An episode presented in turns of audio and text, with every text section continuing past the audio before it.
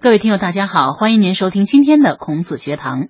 那么在今天的演播室里呢，我们仍然请来了台湾师范大学教授曾仕强先生。曾教授您好，主持人好，各位听众朋友大家好。呃，曾教授，您在上一期节目当中呢，已经从您的角度呢来谈，呃，怎样去研究我们中华文化哈？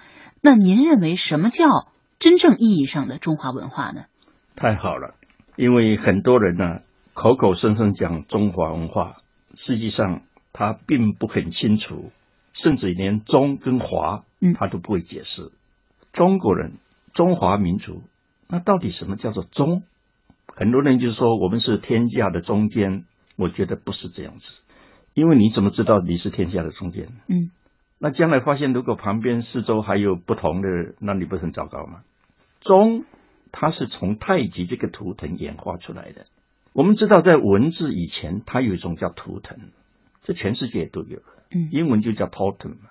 那图腾呢，每个民族它会发展出不一样的东西来，因为脑筋里面想的都不太一样。中国呢，这个图腾呢，画来画去啊，到最后就变成两个字，就是合理。嗯，所以中呢就是合理，中国人就是处处讲合理的人，才有资格叫中国人。否则就没有资格叫中国人，哪怕你是在中国出生的，你的父母是中国啊，你什么血统什么都像中国，可是你就要承认不合理，我们就常讲你根本不是中国人。嗯，啊，这是我们很特别的一种说法。中国就是处处讲合理的国家，所以我们是法治吗？这个我们要好好去讨论一下。嗯，为什么老家都说我们不守法？其实都不对的，这种观念都不对的。我们是什么都要合理。你立法也要合理，司法也要合理。你只要合理的法，我没有不尊重的。你只要不合理的法，那我们看着办吧。我想这些话是我们经常在讲的，我们应该好好体会一下。我们怎么会讲这种话呢？我们要追根究底啊。中就是太极，太极是根本。太极生两仪，两仪生四象，四象生八卦，然后十六卦、三十二卦、六十四卦，嗯，这样一路演发下去，从阴阳开始。一直到六十四卦，那整个就叫华。中是太极，太极生出的这些东西呀，通通叫做华。嗯，我们是从哪里得到这个灵感的？从树木，中国人观察那个树木，你看一个根在这里，然后枝啊、叶啊、花果啊都出来了。树干开始，枝叶花果都会变化的。嗯，随着四季的变化会变化，所以华是会变的。中上是不会变的，这样叫做万变不离其宗。这个宗就是我们所谓的经。今天我们读经典，读经典，其实那个经呢，就是肠道的意思，就是不可离的那个宗。你看，一直到现在，你到河南去，他们一开口，中不中？中不中？中中中，那个中就是命中目标那个中，就是很合理。那我们就接受了这个样子了，我们就可以了解到，我们既不是西方的。一元化也不是西方的多元化，我们这个叫做一之多元，因为它收回来是一，放出去是多嘛，所以叫做一本万书，一个根本，但是千变万化的。中华就表示说有可变的，有不可变的。你变到最后，你中国人最后那几点你要给我坚持住，但是你坚持的原则没有用，因为你不能活啊，你要因应时代的变化，所以你要变。这样我们才知道为什么中国人变也挨骂，不变也挨骂，太有道理了。因为我们，当我们很气的时候，就说：“那你到底叫我怎么办呢？我变你也骂，我不变你也骂我。”我们给他一个最好的答复：“哎，这太简单了，应该变就要变呐，不应该变当然不能变了。”你看他更生气，这就是我们易经在生活上的活用。五千年的中华文化在当代遭遇着怎样的机遇和挑战？十四亿炎黄子孙该如何回归中华文化的本真与传统？台湾知名学者曾仕强教授做客孔子学堂，剖析中国人的言语行，阐释中华文化的思与变。那什么叫文化？文化？我们现在多半接受西方的 culture 的观念，其实也不符合我们的需求。我们现在一般人讲的文化，就是说它是一种复合体啊，包括知识、信仰、艺术、道德、法律、风俗和一切人类社会的能力和习惯。你看这种定义啊，只能考试。嗯，啊，背了半天还不知道自己在记什么。对对对，对不对？嗯。但是你看，我们易经里面有一个卦叫壁卦，他就讲一句话：“观复天文，以察时变。”我们观天象是要知道这个时在变了嘛？他天象是告诉我们时在变。下面那句话就来了：“观复人文，以化成天下。”这文化是从这句话出来的。文就是花样的意思。嗯，你要去看这个民族，他玩些什么花样？他这些花样啊，你能够把它推广出去，化成天下，这个才值得我们重视。所以很多人说，那既然是花样，那我就自己创出一条花样来就好了吗？嗯，那叫特技表演，那什么叫文化呢？那不叫文化了。所以这个文化，就说你的花样，慢慢大家会接受。而且觉得你可以有道理，他也愿意跟着你这样做，那就变成文化。重点在那个“化”字，“化”就是要经得起时间的考验，经得起人心的变化的考验。你看一代一代变，还认为这个好，我们就用下去了。《论语·雍也篇》有一句话，《雍也篇》，嗯，他说：“直胜文则也，文胜直则死。”文质彬彬，然后君子啊！你的实质超过你的文采，你是很朴实、很实在。但是你的文采如果超过你的实质呢，那就叫虚伪，嗯，那就叫浮华了。对，粉饰太平了，不是真的太平，是粉饰太平了。粉饰太平是不行的，那个弄得人心惶惶的，大家不知道是非嘛。君子一定要明直实规。啊，人家尊敬你是大师，你赶快回去反省反省。我真的有资格叫大师吗？嗯，如果没有的话，我赶快去充实自己，赶快去补救，嗯，而不是说，哦呀，飘飘然啊，我真是大师啊，我有光环啊，那迟早被戳穿的了。西方人这一方面比较不计较，他们只是个 title 而已，嗯，title 对他们来讲不是那么重要的。所以中国人得到名呢，其实我们一则以喜，一则以忧啊，忧心忡忡的啊。尤其是有一天那个虚名被戳穿了以后啊，那见了谁都抬不起头来，嗯，就很后悔。我干嘛要个虚名呢？还不如不要，还不如不要。你讲的太累了，你讲太对了啊。所以我们表里配合，表里配合是非常重要的。我们今天讲一句很持平的话：为什么现在人越来越多穿西装？我研究很久。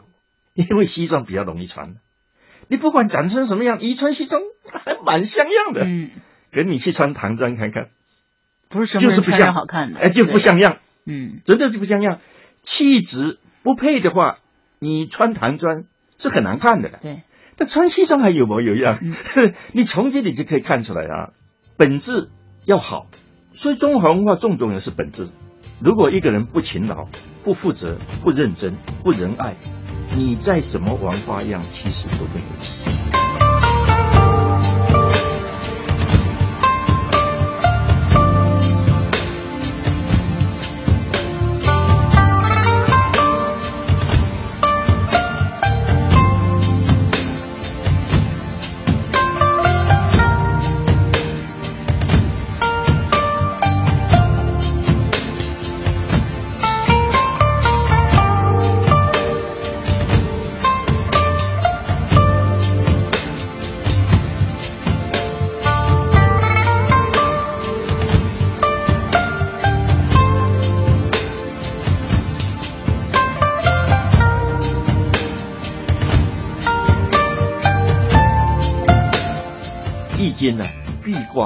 它是上卦是山，下卦是火，他就告诉我们这个火啊，它会照耀那个山里面呢，很漂亮。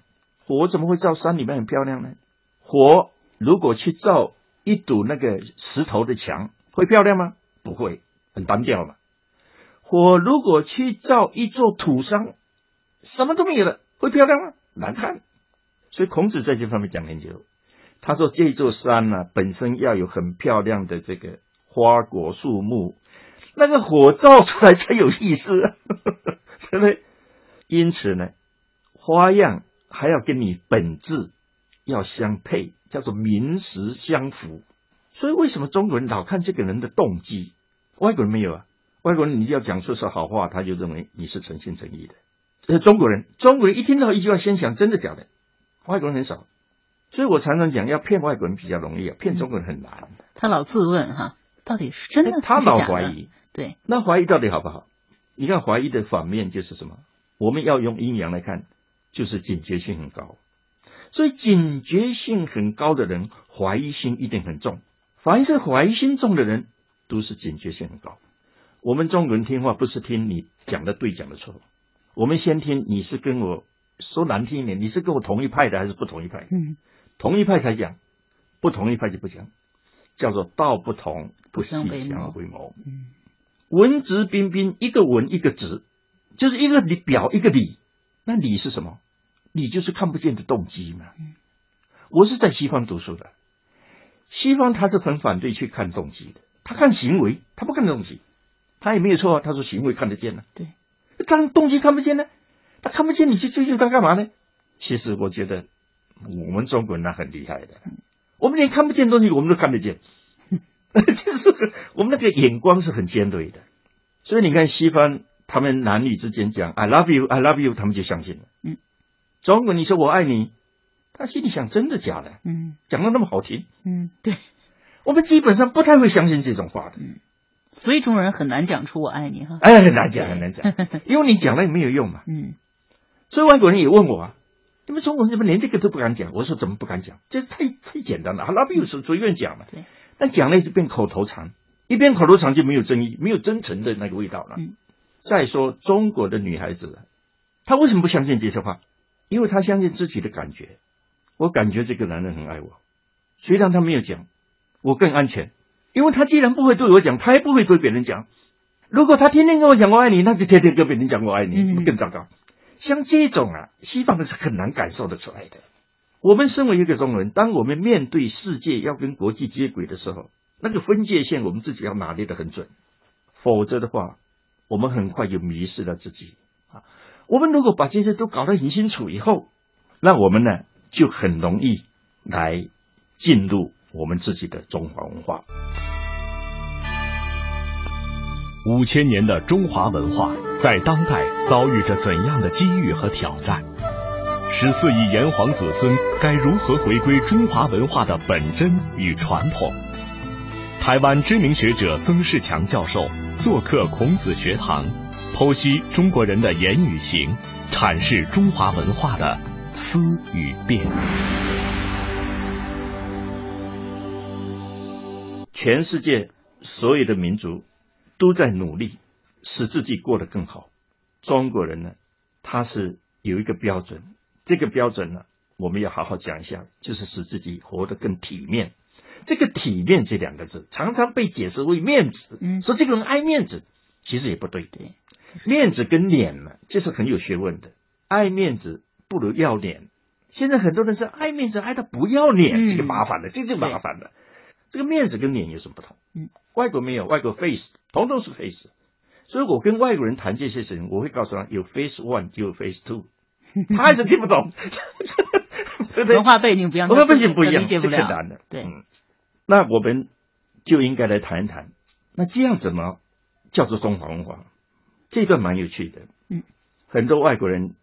迢迢几万里来到中国，他一心一意想要了解什么叫中华文化，他就跟他的中国朋友讲：“哎，你带我去看中国文化。”中国就伤脑筋了，我带你去看嘛？啊，故宫，故宫，他就带他故宫，但他发现没有一样东西可以真正代表中华文化，没有，所以他就很失望。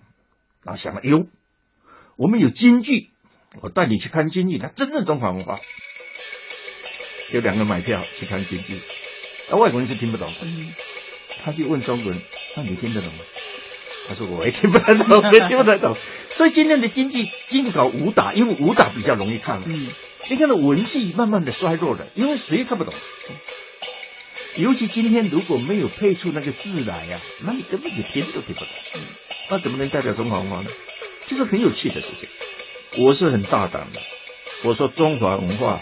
四个字讲完，就是空无所有。那他就是更气的什么叫空无所有？嗯，什么都没有祖先嘛，对不对？嗯，换一个字，空无多有，因为空无，所以才多有。